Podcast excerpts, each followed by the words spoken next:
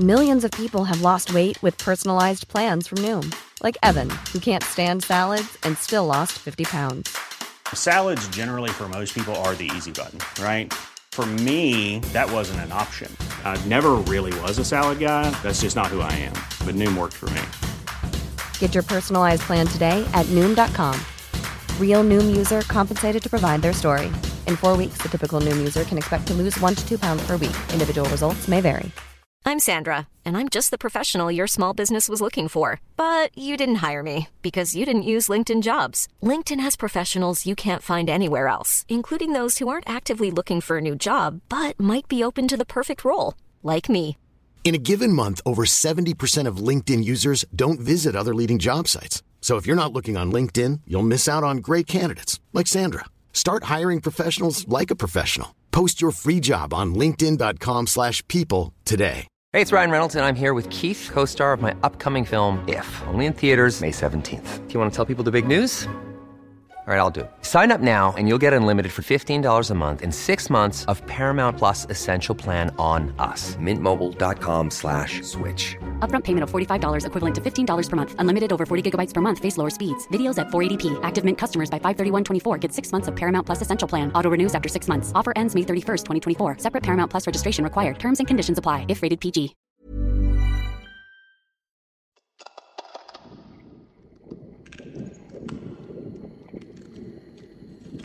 در چهارم مارچ 1918 اواخر جنگ جهانی اول بزرگترین و سریعترین کشتی سوخت نیروی دریایی آمریکا از جزیره باربادوس تو دریای کارائیب شروع به حرکت کرد. روزنامه ها اسم این بار زغال سنگ 19 هزار تنی رو هیولا یا معدن زغال سنگ شناور گذاشته بودند. این کشتی معروف بود به USS سایکلو. قرار بود سفر به بالتیمور میریلند نه روز طول بکشه. آب و هوا خوب بود. خدمه کشتی آغاز حرکت رو گزارش کرده بودن. اما کشتی هیچ وقت اونطور که برنامه ریزی شده بود به بالتیمور نرسید. طی هفته بعد افراد نظامی تو دریاها به دنبال کشتی رفتن. خبرهای مربوط به گم شدن کشتی به همه جا مخابره شده بود. بعضی از مردم فکر می‌کردن که ممکنه کشتی سایکلوپ به یه مین برخورد کرده باشه یا با زیردریایی دشمن روبرو شده باشه. بعضی ها هم فکر می‌کردن که شاید کاپیتان کشتی که یه آلمانی بوده و اسمش رو از ویکمن به ورلی تغییر داده یه جاسوس یا احتمالا یه جور شورش علیهش اتفاق افتاده باشه. جدا از همه این تئوری ها ارتش بعد از سه ماه جستجو هیچ نشونه از سایکلو پیدا نکرد. حتی بدون ارسال یه تماس اضطراری به نظر می‌رسه که 309 نفر تو اعماق اقیانوس ناپدید شدن. این حادثه بزرگترین خسارت جانی تو تاریخ دریانوردی آمریکا بود. که دلیلش هم اصلا جنگ نبود. صد سال بعد ما هم هنوز نمی‌دونیم چه اتفاقی برای USS Cyclops افتاده. چیزی که ما می‌دونیم اینه که این کشتی توی یه منطقه مرموز ناپدید شده. منطقه ای که سراسر دنیا رو ترسونده و باعث معروفیتش شده. یعنی مثلث برمودا.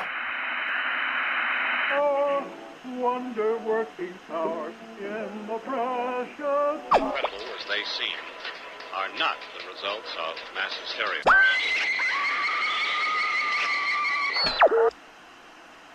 فکر کنم بهتره مجوز بکنیم چون الان روی ایستگاه اشتباهی هستید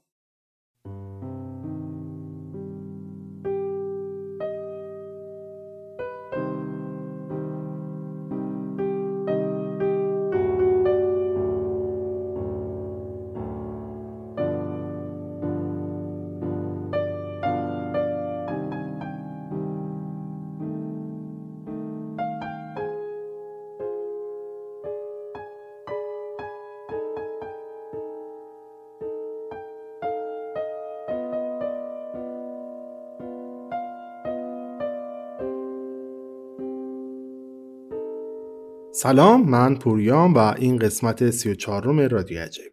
اگر قسمت قبلی رادیو عجایب شنیده باشید می‌دونید من در هر قسمت براتون یک اتفاق یا یک داستان عجیب رو روایت می‌کنم. اگر هم قسمت قبلی رادیو عجایب نشنیدید پس دست بجنبونید فقط کافیه رادیو عجایب رو تو app های پادکست مثل Google Podcast، Spotify، Castbox یا هر app ی که از طریق feed پادکست منو می‌خونه پیدا بکنید، follow بکنید و بشنوید. خیلی ممنون میشم اگر دوست داشتید به دیگران هم منو معرفی بکنید. چون این بزرگترین حمایتیه که می‌تونید از رادیو عجایب بکنید. همچنین کامنت های شما هم خیلی خیلی کمک کننده است به حال همچنین اگر دوست دارید من رو از طریق app های social media دنبال بکنید. توییتر اینستاگرام و تلگرام فقط کافیه رادیو عجایب search بکنید. اونجا هم با همین اسم من رو می‌تونید پیدا بکنید و follow بکنید. توی توضیحات هر اپیزود رادیو اگر ورود بکنید توضیحاتی هست به اسم حمایت کردن از رادیو عجایب حمایت کردن از رادیو عجایب اجباری نیست. ولی اگر دوست دارید محتوا رو بشنوید اگر دوست دارید کار ادامه داشته باشه تداوم داشته باشه و خب بهتر از اینی که الان هست بشه خیلی خوشحال میشم. هر مبلغی رو که دوست دارید به عنوان حمایت کردن از رادیو عجایب و کار رادیو عجایب واریز بکنید. دم شما هم گرم. زیاد حرف زدم. قسمت جدید رو شروع می‌کنم.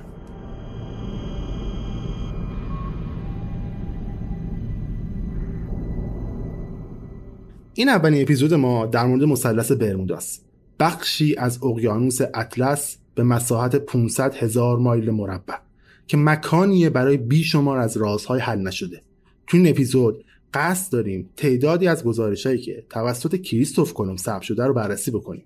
گزارش هایی که از ظاهر شدن عجیب یوفوها و گم شدن گروهی از هواپیمای بمبافکن معروف پرواز 19 قرار توشون بررسی بشه. در آخر هم قصد داریم نقاطی از جهان رو بررسی بکنیم که خاصیت ناپدید کنندگی مشابهی دارن. تو اپیزود بعدی تعدادی از تئوری های توته پیرامون مثلث برمودا را هم قرار بررسی بکنیم. می‌خوایم ببینیم که آیا ممکنه این پدیده نتیجه یه گرداب مرموز باشه یا اینکه می‌تونه با الگوهای آب و هوایی مختلف توضیح داده بشه.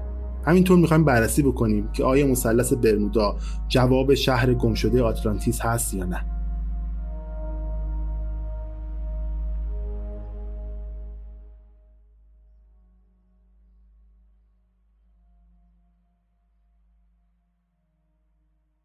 مثلث برمودا منطقه وسیع از شمال اقیانوس اطلس رو پوشونده. اولین نقطه از نزدیکی میامی فلوریدا شروع میشه از شمال شرق به برمودا و از جنوب شرق به پورتوریکو می‌رسه. حداقل 75 هواپیما و صدها کشتی تو 500 سال گذشته تو این منطقه ناپدید شدن. اما مردم مدت زمان بیشتریه که فعالیت عجیب و غریبی رو تو آبهای این منطقه تجربه کردن. هیمیلیکو فرمانده نیروی دریایی و کاوشگر قرن پنجم قبل از میلاد به طور قطع یکی از این افراد بوده. هیمیلیکو برای امپراتوری قدرتمند فنقیه سفر می‌کرده که امروزه به عنوان لبنان ما اونو می‌شناسیم. فنقی ها معروف بودن به تولید دریانوردان بیباک. ملوان های مثل هیمیلیکو جز اولین افراد توی تاریخ هستند که از شمال آفریقا به غرب اروپا سفر کردند. پلینی دلدر فیلسوف و فرمانده ارتش امپراتوری روم بعدها نوشته این فنقی ها بودند که مفهوم داد و ستد رو اختراع کردند. فنقی ها خیلی از راه بازرگانیشون دفاع می‌کردن اونقدری که برای کسی که این راه ها رو لو می‌داد مجازات مرگ در نظر گرفته بودن اونا فاش کردن راه های بازرگانی رو در حد خیانت می‌دونستن حدود 500 سال قبل از میلاد هیمیلیکو برای پیدا کردن قلع و چند تا فلز دیگه به یه سفر پنهانی میره. از کارتاژ یا همون تونس امروزی به کادیس شهری در ساحل غربی اسپانیا سفر می‌کنه. برای رسیدن به اونجا هیمیلیکو مجبور بوده یه مسیر دایره‌ای رو به سمت اقیانوس اطلس طی بکنه. از مسیری رد می‌شد که تعداد انگشت شماری از مردم قبل از اونجا عبور کردن. بعدها هیمیلیکو به بقیه دریانوردا در مورد خطراتی که باهاش تو اون آبها روبرو شده بود هشدار میده. تو یکی از روایتهایی که از ماجراجوییهاش کرده میگه که آبها به طور ناگهانی حرکت می‌کردن. گفت آبای اونجا اونقدر کم اون بودن که من حیولاهای دریایی رو می‌تونستم کاملا واضح ببینم. هیمیلیکو درباره حیولاهایی که دیده زیاد توضیح نمیده. به جاش به سکون عجیب هوا اشاره می‌کنه. در ادامه نوشته که هیچ بادی نبود که کشتی رو حرکت بده. به جاش یه عالم جلبگ دریایی تو هر موج وجود داشت که باعث می‌شد کشتی به عقب برگرده. اگرچه هیمینیکو جزئیات زیادی درباره سفرش نمیگه ولی اونقدری اطلاعات میده که بقیه دریانوردا از رفتن به سمت این آبها منصرف بشن. احتمالا هدف اصلی هیمیلیکو هم همین بوده. شاید روایت هیمیلیکو فقط یه طرحی بوده تا رقبا رو از سعی برای رفتن به بندرهای خارجی دور نگه داره.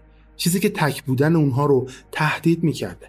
خب ممکنه این درست باشه ولی بعدها کاوشگرای دیگه هم به داستان ترسناک هیمیلیکو از این قسمت اقیانوس داستانهای خودشون اضافه می‌کنن.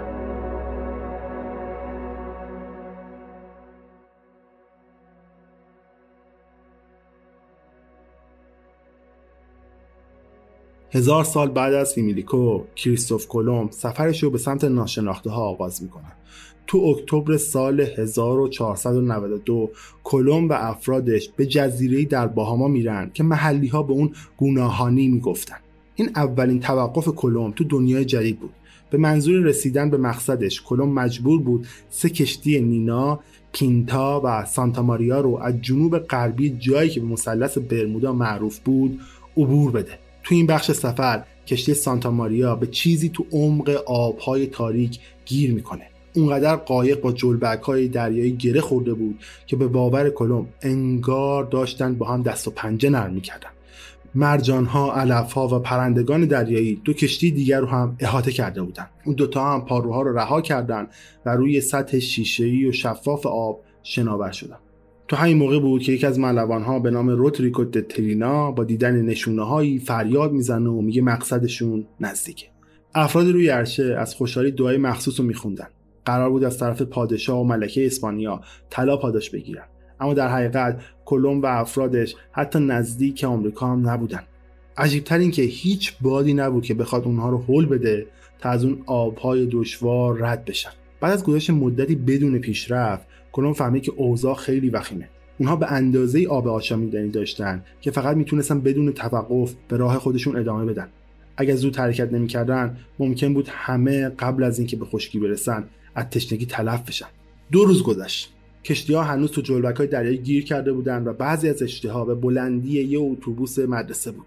کلو می‌دونست برای رد شدن از اونجا فقط یه معجزه باید اتفاق بیفته. متاسفانه هیچ معجزه اتفاق نیفتاد و توی 11 اکتبر به نظر می رسید که همه امیدشون رو از دست دادن.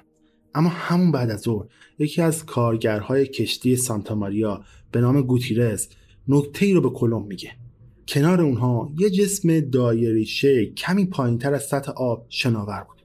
ملوان ها متوجه شدن نور خیلی درخشانی از اون جسم تابیده میشه. حالا هیچ کدوم همچین چیزی ندیده بودن. قبل از اینکه ملوان ها بتونن چیزی بگن اون شی از آب بیرون میاد به سمت آسمون شب حرکت می‌کنه. همه اون 120 نفری که روی ناوگان کلم بودن دیدن که اون یوفو مثل یه توپ آتشین به آسمان پرواز کرد. کلم درباره این اتفاق توی خاطراتش می نویسه و میگه که اون شی شبیه به شم کوچیکی بود که به سمت بالا حرکت می‌کرد. اینطور که مشخصه اون جسم مرموز یه نشونه خوب بود. چون پنج ساعت بعد از پرواز اون کلم و کشتی ها از دام جلبرگ های دریایی رها شدن.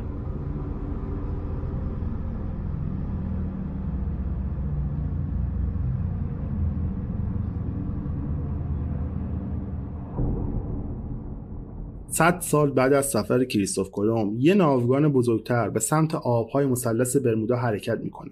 تو سال 1607 هفت کشتی انگلیسی سعی داشتن که به جیمستان در ویرجینا سفر بکنن قبل از اینکه ساکنان اون شهر دچار قحطی زدگی بشن قایق‌ها به طور مساوی مردها، زنها و کودکها رو منتقل کردن. اونها انواع مواد غذایی، ذخایر و حیوانات اهلی رو با خودشون بردن. 500 کلونی روی کشتیهایی به وسیله توماس گیت هدایت می‌شد. یه جنتلمن تاز که از دربار پادشاهی انگلیس لقب شوالیه گرفته بود. اما وقتی به سواحل برمودا رسیدن مقام گیت دیگه اهمیتی نداشت. ناوگان ها تو باد شدید و باران سریلاسا گیر افتاده بودن.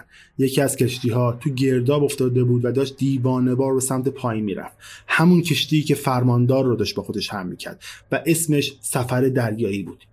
این کشتی یک کشتی جدید بود که هنوز چوباش درست حسابی جا نیفتاده بود. در نتیجه آب به داخل کشتی نفوذ کرده بود که بر کشتی شروع کرده بود به غرق شدن.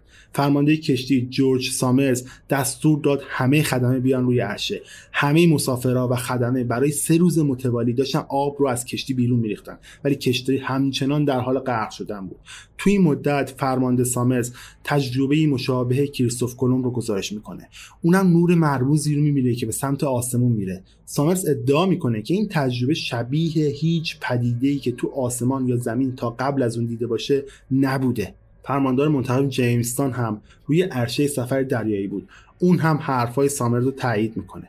تو خاطراتش نوشته که سامرز ظهور یه نور گرد کوچیک مثل یه ستاره‌ای با نور ضعیف رو دیده که به تنهایی سوسو می‌زده. یوفو تا حدود چهار ساعت با آنها مونده انگار که می‌خواسته اونها رو زیر نظر داشته باشه. صبح روز بعد 25 جولای سامرز تو دور دستا خشکی رو می‌بینه. خدمه کشتی تمام سعی خودشون رو می‌کنن که کشتی رو به سمت خشکی هدایت بکنن. اونا درست تو سواحل برمودا بالاخره می‌تونن پیاده بشن. 150 بازمانده به خشکی می‌رسن. اونها نه ماه آینده رو مشغول ساخت دو قایق با چوب سرو می‌کنن تا بتونن اونها رو به سمت جیمستان ببره.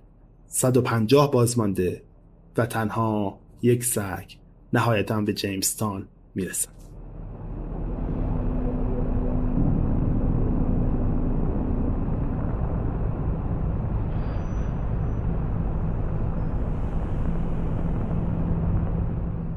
در نهایت هیمیلیکو و کریستوف کلوم و ساکنان جیمستان همگی زنده از مثلث برمودا بیرون میان. اما همه کسایی که از این بخش اقیانوس اطلس رد میشن خوششانس نیستن. تو سال 1872 کاپیتان دیوید مورهس و خدمش 400 مایل از سواحل پرتغال دور میشن. کشتی اونها به نام دیگاریزا به سمت بندر شهر جیبرالتا در حرکت که ناگهان یکی از افراد خدمه چیز عجیبی رو می‌بینه. یک کشتی دیگه به نام مری سلز که با فاصله از اونا قرار داشته. اون کشتی هشت روز قبل از دیگاریزا بندرگاه نیویورک رو ترک کرده بوده و باید تا الان به مقصدش می‌رسید. ولی اون اونجا روی آبهای اقیانوس بود. به شدت در حال تکون خوردن بود.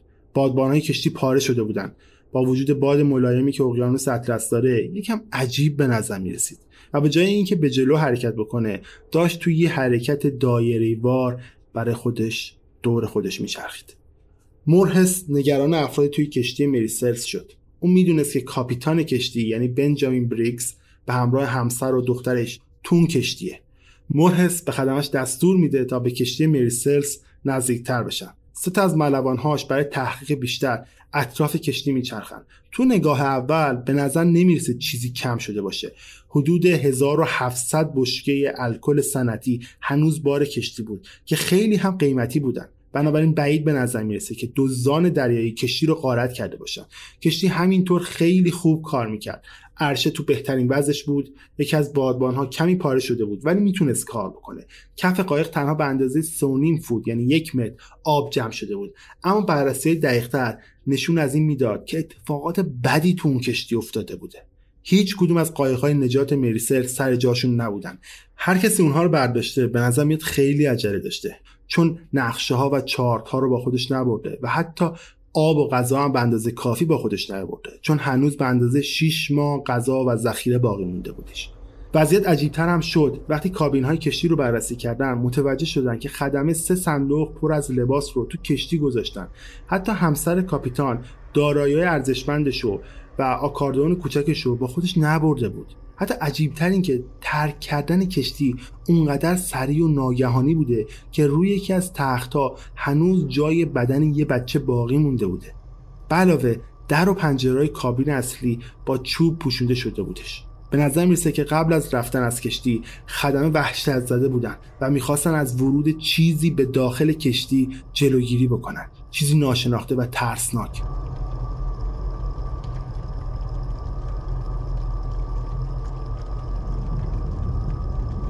همه چیزی که ما در مورد کشتی مرسلس می‌دونیم همینه. کارکنان کشتی بعد از رد شدن از مثلث برمودا ناپدید شدن و دیگه هیچ وقت هم دیده نشدن. فقط کشتی ها نیستن که قربانی این بخش از اقیانوس شدن. تعداد زیادی هواپیما هم بودن که سرنوشت مرگباری داشتن. تو عواسط قرن بیستم مثلث برمودا بخش شناخته شده اقیانوس شده بود. هر کسی از کریستوف کلون تا سربازای نیروی دریایی تجربه رفتن به مثلث برمودا رو داشت می‌دونست که چقدر می‌تونه عجیب و خطرناک باشه. اما تا اون موقع هیچ هواپیمایی تو اون قسمت از دنیا گم نشده بود. اما تا قبل از 15 دسامبر 1954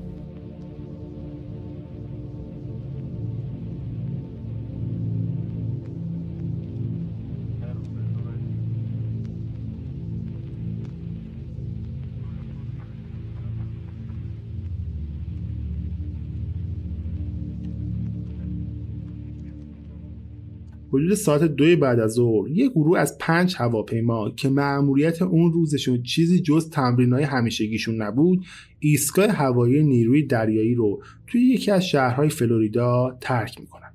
نقشه اون روز این بود که 150 مایل به سمت شرق پرواز بکنن و بعد 40 مایل به سمت شمال و بعد از اون هم برگشت به جایی که از اون اومدن.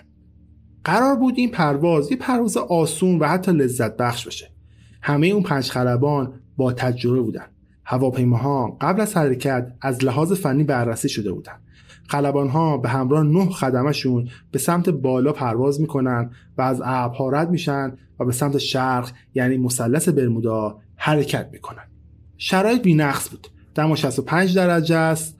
آفتابی به همراه کمی باد. هر کدوم از هواپیماهای بمبافکن اونقدر سوخت داشت که تا هزار مایل رو پرواز بکنه. برای اون روز مقدار زیادی هم محسوب می‌شد. به خصوص اینکه این مأموریت فقط قرار بود یه مأموریت دو ساعته باشه. وقتی گروه تمرینشون رو با موفقیت به پایان رسوندن دور زدن تا دوباره به پایگاه برگردن. اما 90 دقیقه بعد از تیکاف رهبر اون مأموریت یعنی چارلز تیلور متوجه شد که گم شده. نمی‌تونست بگه که به کدوم جهت داره حرکت می‌کنه.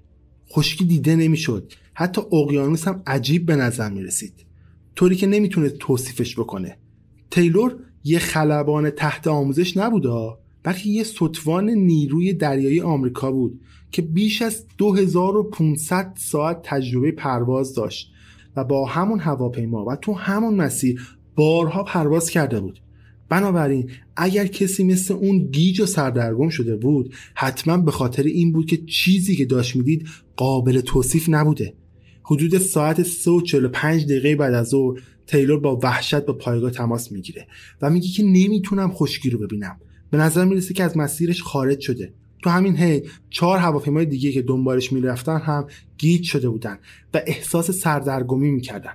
برج مراقبت جواب میده و می‌پرسه که الان تو چه موقعیتی هستی؟ قبل از اینکه تیلور جواب بده چند لحظه سکوت برقرار میشه. اون گفت که نمی‌تونم با اطمینان بگم کجام. تکرار می‌کنم نمی‌تونم خشکی رو ببینم. فرمانده رادیویی به تیلور میگه که به سمت شمال پرواز کن و دنبال ساحل فلوریدا بگرد. تا اون موقع گروه هواپیمایی باید روی سواحل فلوریدا بودن. اما همونطور که داشتن سعی می‌کردن دستورات رو اجرا بکنن تیلور متوجه میشه که هواپیماش تا الان روی هیچ خشکی در حال پرواز نبوده. ده دقیقه بعد سیگنال های رادیویی هی ضعیف و ضعیفتر میشن و بعد از کار میافتن FT28, this is Fort Lauderdale. Do you read me? FT28 to Fort Lauderdale, do you have a fix yet? پایگاه ارتباطش رو با پرواز 19 به طور کامل از دست میده هرچند که می‌تونست تیکه های از مکالمات بین هواپیماها رو بشنوه صداهایی که از طریق رادیو به اونها می‌رسید کمتر شبیه خلبانای با تجربه بود بلکه بیشتر شبیه صدای وحشت زده بود. یکی می‌گفت که همه چی اشتباهه. اون یکی می‌گفت که نمی‌تونیم از جهت حرکتمون مطمئن باشیم. به علاوه مکالماتشون نشون می‌داد که قطب نماهاشون از کار افتاده و بعضی از هواپیماها مقداری کمی سوخت براشون باقی مونده. ساعت حدود 6 و 30 دقیقه بعد از ظهره اپراتور برج مراقبت آخرین پیام رو از تیلور دریافت می‌کنه که داشت به خدمش می‌گفت همه هواپیماها باید نزدیک هم حرکت کنن مجبوریم به جای خشکی روی آب فرود بیایم وقتی اولین هواپیما به زیر ده گالون برسه همگی با هم پایین میریم و سکوت. Life is full of what ifs. Some awesome, like what if AI could fold your laundry? And some, well, less awesome, like what if you have unexpected medical costs?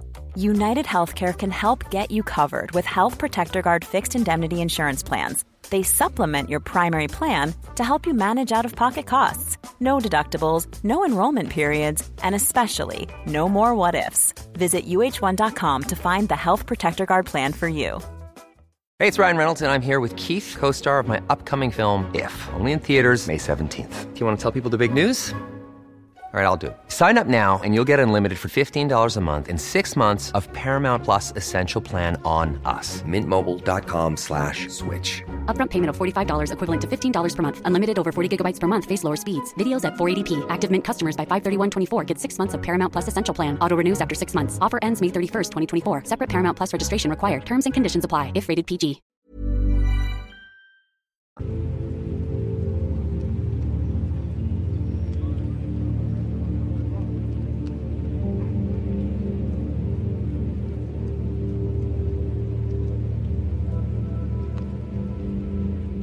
بعدا تو همون شب دو هواپیما و دو قایق پرنده مارتین مارینر به دنبال افراد گم شده میرن. هر قایق مجهز به وسایل نجات و یک گروه 13 نفره بود. حدود 20 دقیقه بعد بعد از اینکه مارتین مارینرها بالای مثلث برمودا به پرواز در اومدن یکی از اونها هم ارتباطش رو به طور کامل با کنترل هوایی از دست میده. کنترل زمینی که تو همون پایگاه اولیه بود با گارد ساحلی تو میامه تماس می‌گیره و میگه که جوابی از سمت هواپیما به دست نمیاره. پس باید دنبال اون هواپیما هم بگردن. در نهایت مارین دوم و گارد ساحلی تونستن زنده برگردن. اما هیچ ردی از مارینر اول پیدا نکردن. یکی از بزرگترین معمولیت های نجات تاریخ صبح روز فردا آغاز میشه. جستجو شامل 200 مایل از اقیانوس می‌شد. از جمله خلیج مکزیک گارد ساحلی و نیروی دریایی آمریکا اقیانوس رو وجب به وجب پنج روز مداوم جستجو می‌کنه.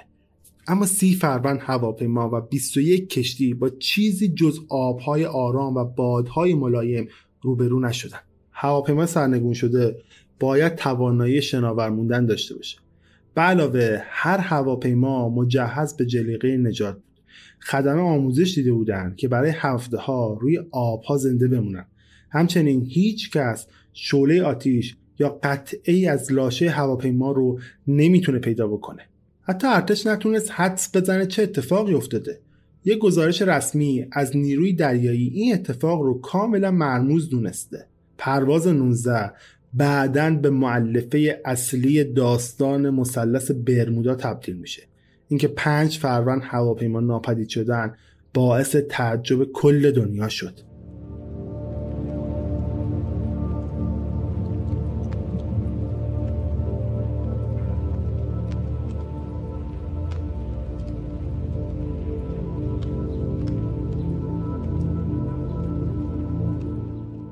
این حادثه با شهرت گرفتن مجله های زرد همراه میشه. نشریه های ارزون قیمتی که شامل داستان های غیر واقعی و رمز و رازگونه بودند نویسنده یکی از این انتشارات حاشیه‌ای شروع به نوشتن در مورد این بخش از اقیانوس اطلس می‌کنه. گزارشگری به نام وینسنت گادیس سرنوشت پرواز 19 رو شروع می‌کنه به بازگو کردن و این مقاله رو روی جلد نشریهش تو فوریه سال 1964 چاپ می‌کنه. اون همچنین داستانهای عجیب دیگه ای رو در مورد اون بخش 500 هزار فوت مربعی از اقیانوس اطلس رو هم پوشش میده. مثل US Cyclops گم شده. گادیس میگه که تو دو دهه گذشته این قسمت مرموز تقریبا هزار کشته گرفته. تو مجموعه این حادثه ها حتی یه جسد هم پیدا نشده. به لطف گادیس مثلث برمودا به فرهنگ لغات ما اضافه میشه. قبل از گزارش گادیس هیچ کس تا حالا تجربه دست اولش رو در مثلث برمودا بازگو نکرده بود یا حتی گزارش نکرده بود. هرچند بعد از اینکه گادیس مقالش منتشر می‌کنه یه نامه شوکه کننده از یه خلبان بازنشسته نیروی هوایی آمریکا به نام دیک استرن دریافت می‌کنه.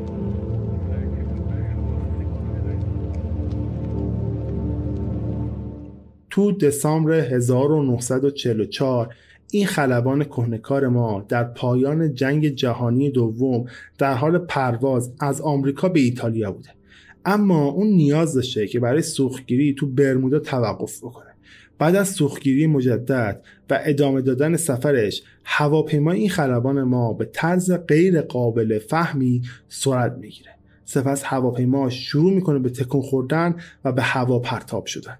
خودش میگه انگار که یه نیروی غیر قابل توصیفی به طور ناگهانی کنترل هواپیماشو به دست می‌گیره. اون میگه که در نهایت می‌تونه وحشت زدگیشو کنترل بکنه و کنترل هواپیما رو دوباره به دست بگیره. اون میگه که این تلاطمای عجیب و غریب رو نمی‌تونستم حتی توجیه بکنم و تا قبل از اون هیچ وقت همچین چیزی رو تجربه نکرده بودم. آسمون اون شب اونقدر صاف بود که ستارات تو شب معلوم بودن. هیچ الگوی آب و هوایی خاصی هم اون لحظه اتفاق نیفتاده بود که بخوام این شرایط عجیب رو باش توضیح بدم. این خلبان به جای ادامه دادن مسیرش به سمت ایتالیا دوباره به سمت آمریکا برمیگرده بعدا این خلبان متوجه میشه که تنها یه هواپیما از هفت هواپیمایی که همراهش بودن از اون منطقه سالم برگشتن. چیز جالب دیگه که در مورد این خلبان ما وجود داره اینه که اون از دومین برخودش با مثلث برمودا هم زنده بیرون میاد. اون چند سال بعد از جنگ طبق گفته خودش تو نامه‌ای که به گادیس فرستاده بوده تجربهش رو روی هواپیمای مسافربری تجاری تعریف می‌کنه. این خلبان ما به همراه همسرش داشته به ناسو تو باهاما می‌رفته که هواپیما یه دفعه از کار میفته غذای مسافرها به بیرون پرد میشه و برای 15 دقیقه بعدی هواپیما به اطراف حرکت می‌کنه و به شدت تکون می‌خوره. خلبان ما ادعا می‌کنه که این مشکلات وقتی پیش اومد که داشتیم بالای مثلث برمودا پرواز می‌کردیم. این خلبان ما آخرین نفری نبود که از تجربیاتش تو این قسمت از اقیانوس استفاده می‌کنه.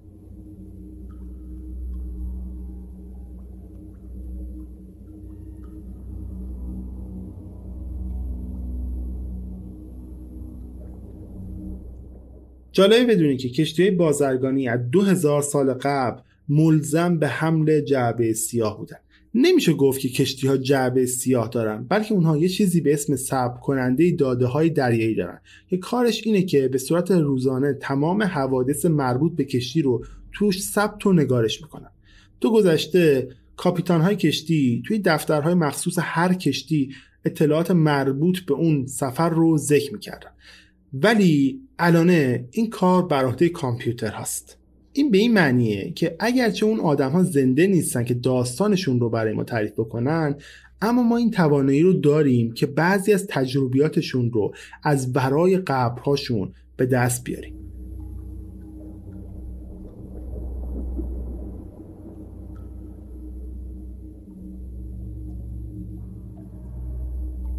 تو اول اکتبر سال 2015 یک کشتی به نام الفارو قرار بود از همون قسمتی بگذره که کلمب چند صد سال قبل از اونجا گذشته بود و اون نور عجیب و دیده بود. الفارو به طور مداوم بین فلوریدا و پایتخت پورتوریکو در سفر بود. هر چیزی که ممکن بود تو قفسه های مغازه های پورتوریکو پیدا بشه توسط این کشتی حمل و منتقل می شد که اون هم مجهز به جعبه سیاه. دنی رندلوف افسر دوم سختکوش کشتی الفارو بود که قبلا بارها این سفر رو انجام داده بود. اما تو اون صبح اون احساس بدی داشت. آب و هوای اون روز رو تا حالا تو زندگیش ندیده بود. کشتی روی امواج پرتاب می‌شد. آسمون سیاه و تاریک بود و دیدن از طریق اتاق کنترل کشتی تقریبا غیر ممکن بود. رندلوف به الفارو ایمان داشت. ولی نگران بود که ممکنه چه اتفاقی تا آخر روز بیفته. جعبه سیاه صدای رندلوف رو ضبط کرد که میگه کشتی داره کارشو خوب انجام میده و تحت تاثیر قرار گرفتم و بعدش برای اینکه چشم نزنه کشتی رو به چوب می‌زنه. اینطور که معلومه الفارو در واقع کارش اصلا خوب انجام نمی‌داده. کشتی اونقدر کج شده بود و یه وری مونده بود که روغن به موتور نمی‌رسید. در نتیجه برای موتور سخت بود که قدرت کافی رو تولید بکنه تا کشتی رو بتونه تعادلش رو حفظ بکنه. خدمه سعی می‌کردن از باد برای جلو بردن کشتی استفاده بکنن. اگه موفق می شدن شاید از طوفان جون سالم به در می بردن و به خشکی می رسیدن اما هیچی درست پیش نرفت. الفارو اونقدر تو آب به این طرف و اون طرف پرد میشه که از کنترل خارج میشه. یک دفعه الفارو به یه برآمدگی بزرگ برخورد می‌کنه و بالا میره و به اندازه یه ساختمون سه طبقه سقوط می‌کنه. فشار زیادی به گوش افراد روی کشتی میاد و شکم اونها ضربه محکمی به قفسه سینهشون می‌زنه. حتی دیگه نمی‌تونستن از رادار استفاده کنن.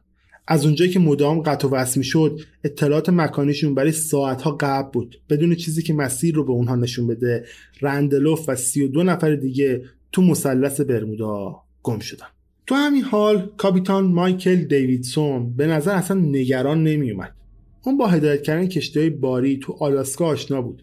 اونجا چند دفعه با سختترین شرایط آب و هوایی جهان روبرو شده بود. اون حتی نمی‌خواست مسیر حرکتی رو عوض بکنه.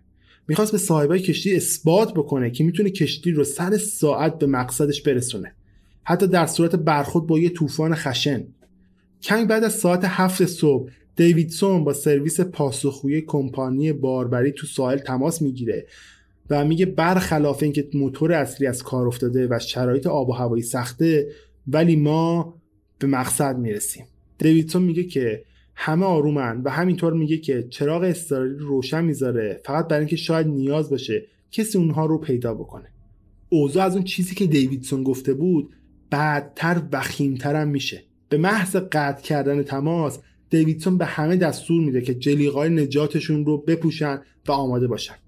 دماغه کشتی شروع به غرق شدن تو اعماق اقیانوس می‌کنه. فرانک سکاندار کشتی درخواست دو تا جلیقه نجات می‌کنه. اون از ترس یخ زده بود. کاپیتان سعی می‌کرد با گفتن یخ نزنید افراد رو از اون حالت خارج بکنه. در حالی که کل کشتی در حال رفتن به کف اقیانوسه و کشتن همه افراد هم نزدیک و نزدیکتر میشه.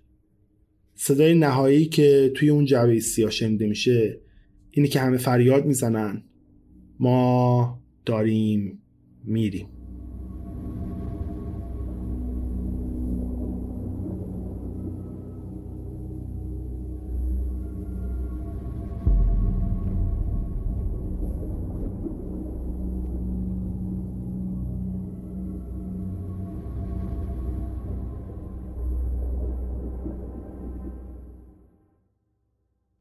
بعد از ماها جستجوی مثلث برمودا مقامات بالاخره تونستن جعبه سیاه کشتی غرق شده رو پیدا بکنن.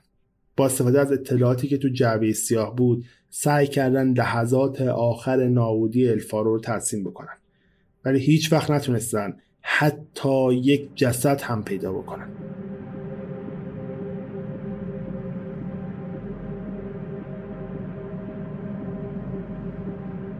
بعد از ناپدید شدن پرواز 19 تو سال 1945 مثلث برمودا به وسیله گزارشگر داستان تخیلی یعنی وینسنت گادیس وارد فرهنگ لغات ما شد. از اون موقع کاوشگرای موضوعات paranormal و محققای تاریخی به این موضوع هم علاقمند شدن و روی این موضوع کار کردن.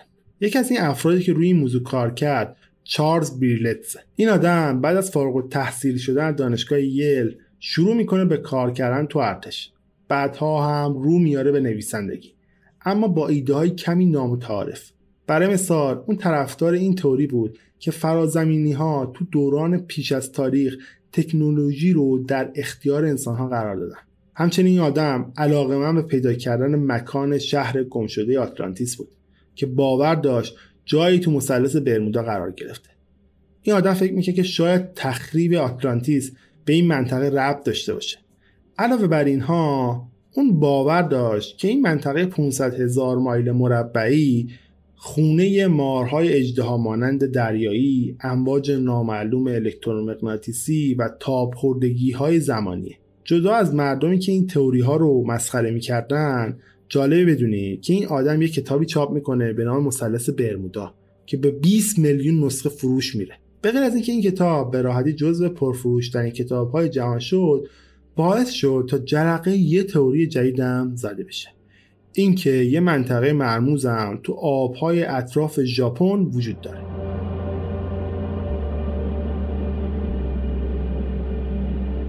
تو سال 1952 یه آتشفشان زیرزمینی نزدیک جزایر ایزو تو حدود 400 مایلی شمال توکیو فوران می‌کنه و 31 نفر که روی یک کشتی تحقیقاتی ژاپنی بودن جونشون رو تو این حادثه دست میدن.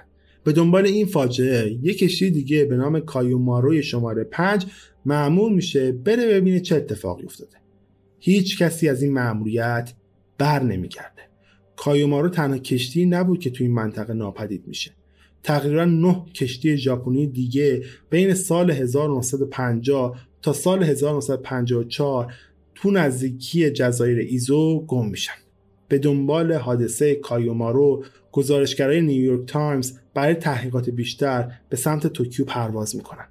ماهیگیرهای محلی با اونها در مورد روح پلید یا ابلیسی حرف می‌زنن که اونجا کمین کرده. بر اساس اسطوره شناسی ژاپنی احتمالا اونها داشتن به یوجین اشاره می‌کردن. یوجین خدای اجده دریاست. زمانی که ژنرال مغول یعنی کوبلای خان سعی داشت تو قرن 13 هم به ژاپن حمله بکنه کشتیهاش گرفتار یه طوفان بزرگ میشن. اون موقع تعداد زیادی از مردم باور داشتن که این یوجین بوده که اونها رو نجات داده. ژاپنی ها این منطقه خطرناک مرموز رو مونوآمی نام می‌گذارن. که تقریبا معنیش میشه دریای دردسرساز. بر اساس گزارش نیویورک تایمز ابلیس دریا از توکیو تا ایالت یاپ میکرونزی ادامه داره. نویسنده اون کتاب مثلث برمودا با این ایده وجود یه مثلث برمودای دیگه همراه میشه و می‌نویسه که آیا کشتی ها به خاطر وجود آتشفشان در زیر آب گم شدن و به خاطر امواج جزر و مد ناگهانی. منامی شهرت شیطانی تری از مثلث برمودا به دست میاره. طوری که مقامات ژاپنی اون منطقه رو منطقه خطر اعلام می‌کنن. حتی وقتی طراح معروف جهانی یعنی ویتریو میسونی تو چهارم ژانویه سال 2013 ناپدید شد مردم گفتن شاید منطقه سومی شبیه مثلث برمودا وجود داره.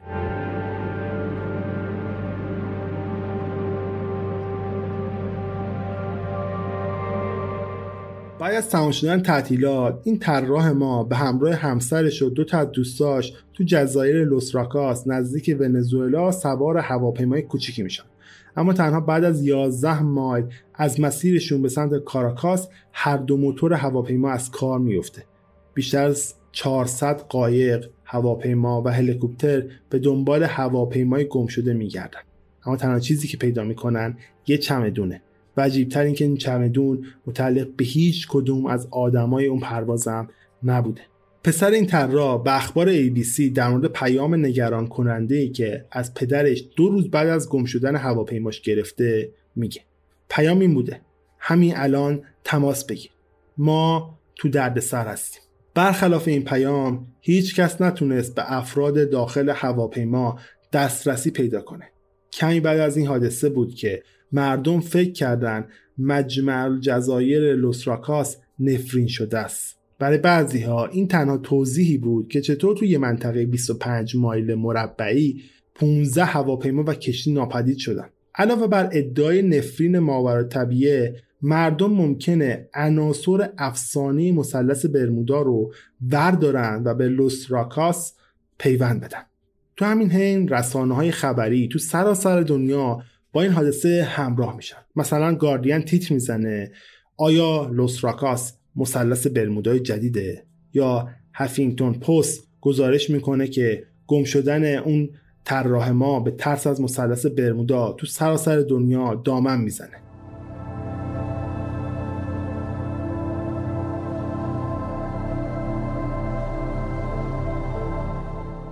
هرچند که اشتیاق و هیجان حول و مثلث برمودای جدید تا زمان گم شدن هواپیمای مالزی 370 به اوج خودش نرسیده بود. تو هشتم مارچ سال 2014 یعنی یه سال بعد از اون اتفاق قبلی یه هواپیمای تجاری داشت از کوالالامپور به سمت پکن می‌رفت. حدود 250 نفر از 14 کشور مختلف سوار هواپیما بودند. که در ساعت 12 و 42 دقیقه صبح از زمین بلند میشه. ظاهر شاه خلبان 53 ساله در رأس هواپیمای بوینگ 777 بود. اون روز افسر اول ظاهرشاه قرار بود آخرین تمرین پروازش رو کامل بکنه. بعد از پرواز با MH370 به سمت چین قرار بود مدرکش هم دریافت بکنه. هرچند اون هیچ وقت نتونست گواهیش رو دریافت کنه ساعت یک و 19 دقیقه صبح با کنترل ترافیک هوایی تو کوالالامپور تماس رادیویی برقرار می‌کنه و شب بخیر میگه. این آخرین چیزی بود که از پرواز MH370 شنیده میشه. از اونجایی که کنترل ترافیک هوایی تو کالالامپور با پروازهای دیگه مشغول بودش متوجه ناپدید شدن MH370 نمیشه. صبح زود ترافیک کنترل هوایی تو ویتنام متوجه میشه که هواپیما یه لحظه رو رادار ظاهر میشه و بعد از اون به طور کامل ناپدید میشه. شخصی که مسیر رو کنترل می‌کرد به جای اینکه به مسئولان توی کوالالامپور خبر بده که پروتکل های استاندارد هم همینو میگه بارها سعی می‌کنه با MH370 ارتباط برقرار بکنه. این تأخیر به این معنیه که تا قبل از ساعت 6 و 30 دقیقه صبح هیچ پیام اضطراری فرستاده نمیشه. تا اون موقع هم خیلی دیر شده بود. و کل 250 مسافر دیگه هیچ وقت دیده نمیشن. مردم تو سراسر دنیا به دنبال یه توضیح منطقی واسه اتفاقی که افتاده بود بودن. هواپیما مجهز به دو نوع رادار و کنترل هوایی بود. مسئول ها 24 ساعت شبانه روز تو دسترس هستن و هر حرکت هواپیمایی رو دنبال می‌کنن. ناپدید شدن پرواز 19 تو دهه های پیش شوکه کننده بود. اما از دست دادن یه هواپیمای تجاری تو این دور زمونه اصلا غیر قابل درکه.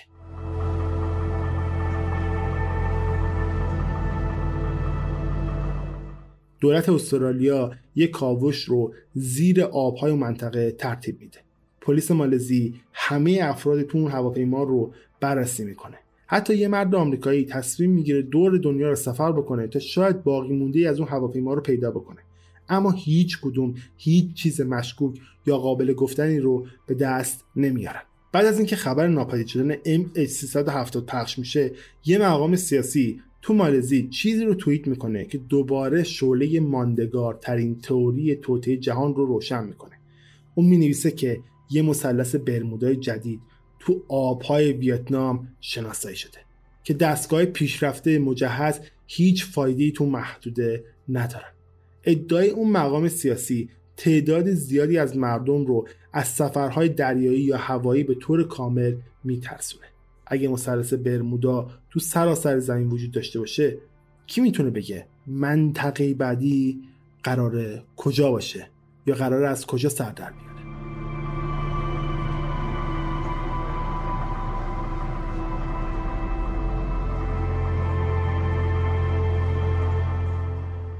در هر صورت چیزی که شنیدید داستان ابتدایی مثلث برمودا. بود تو اپیزود بعدی می‌خوایم در مورد تئوریای توطئه‌ای صحبت بکنیم که توضیح میدن چه اتفاقی تو مثلث برمودا افتاده. قرار بهتون بگم که با چه دلایلی می‌تونیم مثلث برمودا رو توضیح بدیم. و همچنین تئوریای توطئه مربوط به این داستان رو هم براتون تعریف می‌کنم که سه تئوری توطئه خواهد بود. اگر می‌خواد داستان بعدی رو بشنوید منتظر باشید.